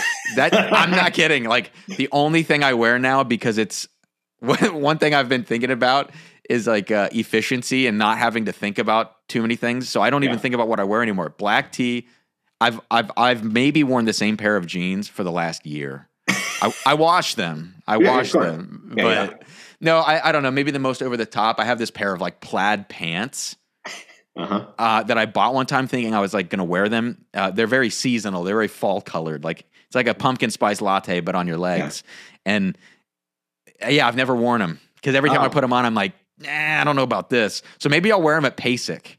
Ooh, that'd be nice. Maybe I I'll see if I Orin can do lessons this week. it is fall. Orin lessons this week. Yeah, I'll do it. Yeah. That would be that would be funny. There's got there's got to be something worse than that, but I just Yeah. can't think of it because I black tea every day. Yeah, yeah, yeah. It would be hilarious though if you walked in uh, in that and your students are like, uh, "Are you okay, Cameron?" Yeah. They they would probably ask that. Oh I man. gotcha. Oh, that's hilarious. Well, this is not related to the uh, your background, but what's your biggest kitchen mess up? I, I don't think I have one because I, I am the only thing I cook in my kitchen. I make eggs. Oh, here, here's one thing that I hate when I when I crack the yolk, when I break the yolk. You know, and when I'm Uh-huh. flipping my eggs, all I eat, all I make in the kitchen are eggs and. Wow, is that it? Is that all I make? I, I like. I, I mean, I pull. I take the smoked salmon out of the package and I put it in a plastic bag. You okay? but like I- I'll make myself breakfast and then my wife will just like cook a bunch of chicken and I'll just heat it up in the microwave. I Yeah. used to want to cook and then I just realized there's no time. So dang, yeah, that's that's that's out there now. I'll tell you this, like I can't I don't even know I've never grilled anything. I've never Okay. used a grill. Like Mhm. uh cast iron skillet, nope, not me. so that's really bad, but let's just say I put my ec- effort into things selectively. That's right. Yeah. Yeah, I gotcha. Oh, oh, also that Yeah. question from before about musicianship, I just Yeah. remembered. Okay. I was just going to tell tell people out there if you want to see what I consider to be some of the most dramatic musicianship. There's a video of Kai Strobel playing Prelude Number One by Emmanuel Sejourné. It's an old video in the uh, wherever he studied in Linz in Austria, and there's a nasty mic hum in the background going on. That video, if you want to see dramatic music making, just show that to yourself and your students. I make every student that I have watch that video of Kai because it's so compelling to me. Um, yeah, and then it, the most compelling part of it is if you see the music on the page and understand he doesn't care what is on that page rhythmically, he just does what the music needs. Oh, that's that's a great teachable moment. Anyways, Awesome. Awesome. No, that's great. That's great. Okay. What's a great movie and what's a terrible movie? you got the hard question. See, you have the you have the um the questions of things that normal people and and like that like because I, I I this is something about me. I I watch a lot of movies and I can't remember any of the movies I watch. I don't know if this is something that's wrong, but um favorite a favorite movie. You know, one that I kept coming back to for a really long time, which is not even a good movie, is Shooter with Mark Wahlberg. Oh my goodness. Okay. like there uh, sometimes i get this bug of a certain movie one uh, the longest yard was another one when i was Oh. growing up i would watch and the, the new edition with the, with adam sandler but Oh, because i think there, it was remade right yeah. That's a remake. um, i would watch that movie like every single day um, there was a phase of drumline the movie and then there was Uh-huh. a uh, when I was really, really young, and then there was a phase of of Shooter by Mark Wahlberg, man. Um, but I would say like I've seen maybe some good ones recently. I just I can't remember any of the titles. I love The Dark Knight Rises though. Hmm, okay. Oh, that's a great one. Uh, and then a bad movie. Oh, I don't know. I usually just turn them off. Mm. I saw this one with. Do you know Nikolaj Coster? Wal- uh, what's his name? Well, the, I yeah, he was yeah, I know he was on. Was he like Game of Thrones? Game of or something? Thrones. Yeah, yeah. But he did this movie, this this movie about like Egyptian gods or something, and, and it was the the hokiest thing I have ever seen in my. I can't even remember the title, Yeah. but I remember. Wa- and we it was one of those where it was so bad, but we're like, you know what? We watched half of it. Let's just get through this thing. Yeah. Let's power through. True. Um, that one was that one was pretty abysmal. That's awesome. Gotcha. What about a uh, favorite book? Yeah, I get you're you're killing me. Like I don't I the last book I uh well I can't the last book I read was a probably a textbook. Hmm. Like no joke. I that's one part of my life. I've actually recently bought some books and I've Mhm. said when I level out my responsibilities and things, I'm going to start reading because yeah, I just don't read books. It's terrible. Okay. The movies, the books, the food. Yeah, yeah. The, the wardrobe. Yeah, yeah. I'm a shell of a I'm a shell of a person right now. I guess that's what this tells you. Let me ask Cameron's Husk another question. Um, uh, okay, so uh, uh, this this may be a quick answer. Do you have a sports fandom? Oh yeah. Okay. Yeah. So um I'm a big MMA fan. Okay. So I grew up with MMA, um, watching it since like probably 2005 with my dad. So I, I followed the UFC religiously. I fell off there for some years when I was in school, yeah, but I basically watch every UFC event. That's like my guilty pleasure. And then Hmm. I actually grew up playing lacrosse. yeah. I was a- man. Big fan of that in um, in school, and then that's one that I've never gotten back into. I was like a college lacrosse junkie, you know, watching all the all the games. But yeah, at this point, it's just UFC. No no football, basketball, none of that stuff. okay. Do you have a favorite fighter or fighters? Yeah, there's a bunch. I mean, a lot of them are retired now. Like my all-time favorite fighter is George St. Pierre. Mm. Um, but Khabib Nurmagomedov, uh, Khabib Nurmagomedov, uh, I love him. You know, he recently retired. Islam Makhachev won the belt last night, which was crazy. It's his protege and all this stuff. But uh. You know, for a while, Conor McGregor is fun to watch, but he's a real piece of piece of crap now. So Yeah. still, it's it's like a train wreck. You got to keep watching. Yeah. yeah. Um, yeah. so have you ever done? Have you uh, uh, studied any of that stuff? Or Not just- yet. Okay. that's a big that's another thing like physically i want to get into doing some bjj and some uh, and boxing those are two things i want to get into Okay. Awesome. yeah All right. Where is somewhere that you have not traveled to that you still want to get to? Uh, australia Hmm. yeah my, my wife did her student teaching in australia Oh wow. and yeah what is her great- field, by the way, if you don't mind me asking?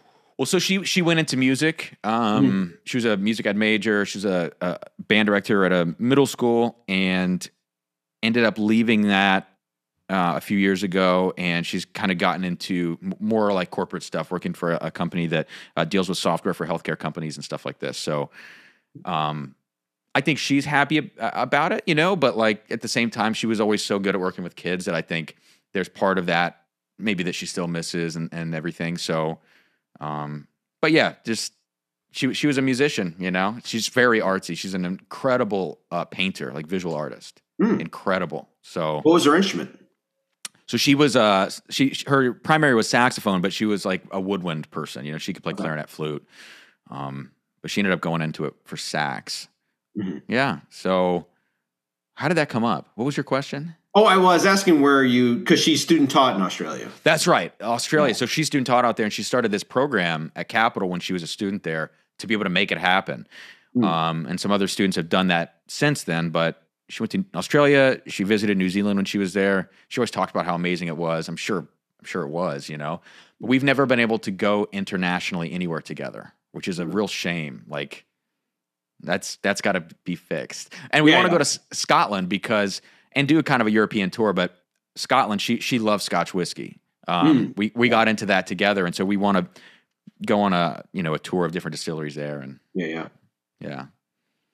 Okay, so now related to the last comment, can you give me a your favorite of your favorite whiskey that like most people have heard of, Okay. and then one that's like so obscure that you may have made, made it up right on spot. yeah. Let me turn around real quick and look. Um, Okay, okay, yes. So the one that people have probably heard of. You know, like when you go to a Chili's and they're like, "Do you have Oh. this?" and they have it, and you're like, "Okay, fine, that'll that'll be fine." Yeah. So some of the most Uh, here's what I would say: Elijah Craig barrel proof, not not regular Elijah Craig small batch, but barrel proof. For those listening, that means that it's not been cut with any water. The proof when it comes out of the barrel is usually extremely high, Yeah, yeah. and so an Elijah Craig barrel proof is going to be between 120 and 140 proof. Mhm. Um, that because it's age dated at 12 years and it's like 60 bucks, 70 bucks for a bottle, which for a lot of people sounds like a lot of money. That's actually not. When you multiply that out, that's 25 pours at a bar. Like that's Yeah. really cheap. Um, you're just buying it all at once. That's how I get myself. That's how I convince myself to spend all this money. Right. Elijah Craig barrel proof to me, if you're going to go in that price range, that's like the ultimate great deal bottle. And then if you're going to go a little lower than that, Russell's Reserve single barrel, Mm. Wild Turkey 101. Even people think that that's like a party whiskey. It's really a good whiskey. Mm. Um, and then unbelievably obscure bottle. Yeah. Uh, there's a bottle called King of Kentucky Uh huh. and it's generally about two thousand dollars, sec- like on the secondary market, which is the only place you're ever really going to find it because it's so limited. Yeah. That to me is like the ultimate whiskey, still being produced today. The Hmm. stuff from, from the seventies, eighties, nineties, that stuff is even better in some ways, but you know, it's just it's long gone. Sure. So, Gotcha. Where is that? Uh, is that King of Kentucky? Is that is that the name of the company, or is that like somebody's like small little batch from something else? Yeah, that's the name of the bottle and the, the line. The company is Brown-Forman, which is the parent company to Jack Daniels, Woodford, and uh, uh, Old Forester. Jeez. So Okay. they they handle all of those companies, and then this one doesn't have a designation, but of being from one of those three subsidiaries. So it's just a considered a Brown-Forman product. Um, but yeah, King of Kentucky usually per year a couple thousand bottles are released, you know, and 250 is retail price, but people know the distributors and know this and that, so it just it gets flipped for about two grand a piece. Gotcha. Um, but I'll tell you what, if you if you believe if you if you've developed enough of a palate to kind of differentiate some of these whiskeys, I always said there's no way anything's worth two grand. Like that, there's absolutely no way that a consumable object could be worth that. And then you taste it and you're like, dang it. Like, that's a bargain. it is. I mean, if it's an absurd amount of money to pay for something like that. Yeah. But there are bottles that go for 30, 50K. I mean, that's that's unreal to, to pay a salary for a bottle. But some of those one, once in a lifetime things, you get one, you save it for a special occasion, it makes sense. And King of Kentucky is, in my mind, the best currently produced whiskey on the market. So, Awesome. anyways. All right, a couple more.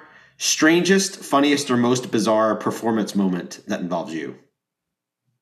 Mm. There's a really funny one that happened when I was playing at Southern Adventist, which was, I think, actually my first gig ever on the road.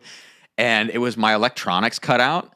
And I had this like spotlight in my eyes on stage. And there was a guy, which was rare at the time for me to get like a sound tech at the board in the back. Yeah. and I was playing Buttonwood, is what it was, by uh, Evan Chapman. And I couldn't see because the spotlight was in my eyes. So I squinted real hard and I looked really angry. And this is like on this video, and I look like I am about to scream at the sound tech. And I'm not. I'm just trying to like look back there and be like, like, can you hit the button, you know, or something? Like, can you fix this? It made the rest of the recital feel really, really uncomfortable because the audience thought that I was like ready to kill this guy. and I it was totally not my intention. Um, and then another one is like the very first lick of Mirage. Mhm. I played it at uh, Central Florida UCF, and I remember like the first time I played my right hand, it went underneath the marimba cord on the accidentals. Yeah. And I was like, it was the opening lick of the entire recital. I was like, bleh, and it's gone. so you got to restart at that point, you know. Yeah. Did Yeah. you, you? You should have. Uh, you should have just um, bowed, walked off stage, walked back on, start bowed, and then just. I know. That's bad. That's bad. So those are those stick out in my mind, you know. Yeah.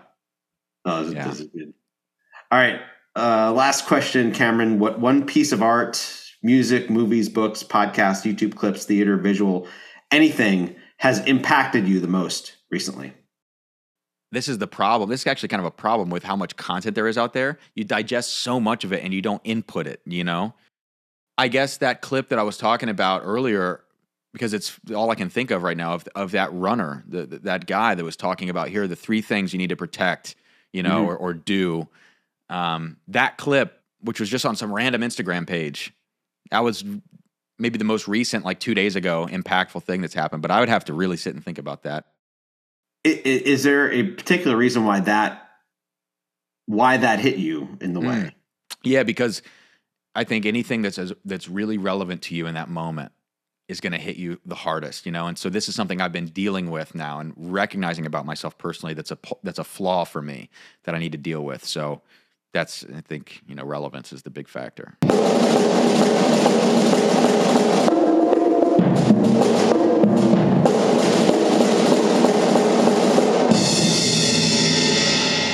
Wow. What a lot of fun that was talking to Cameron.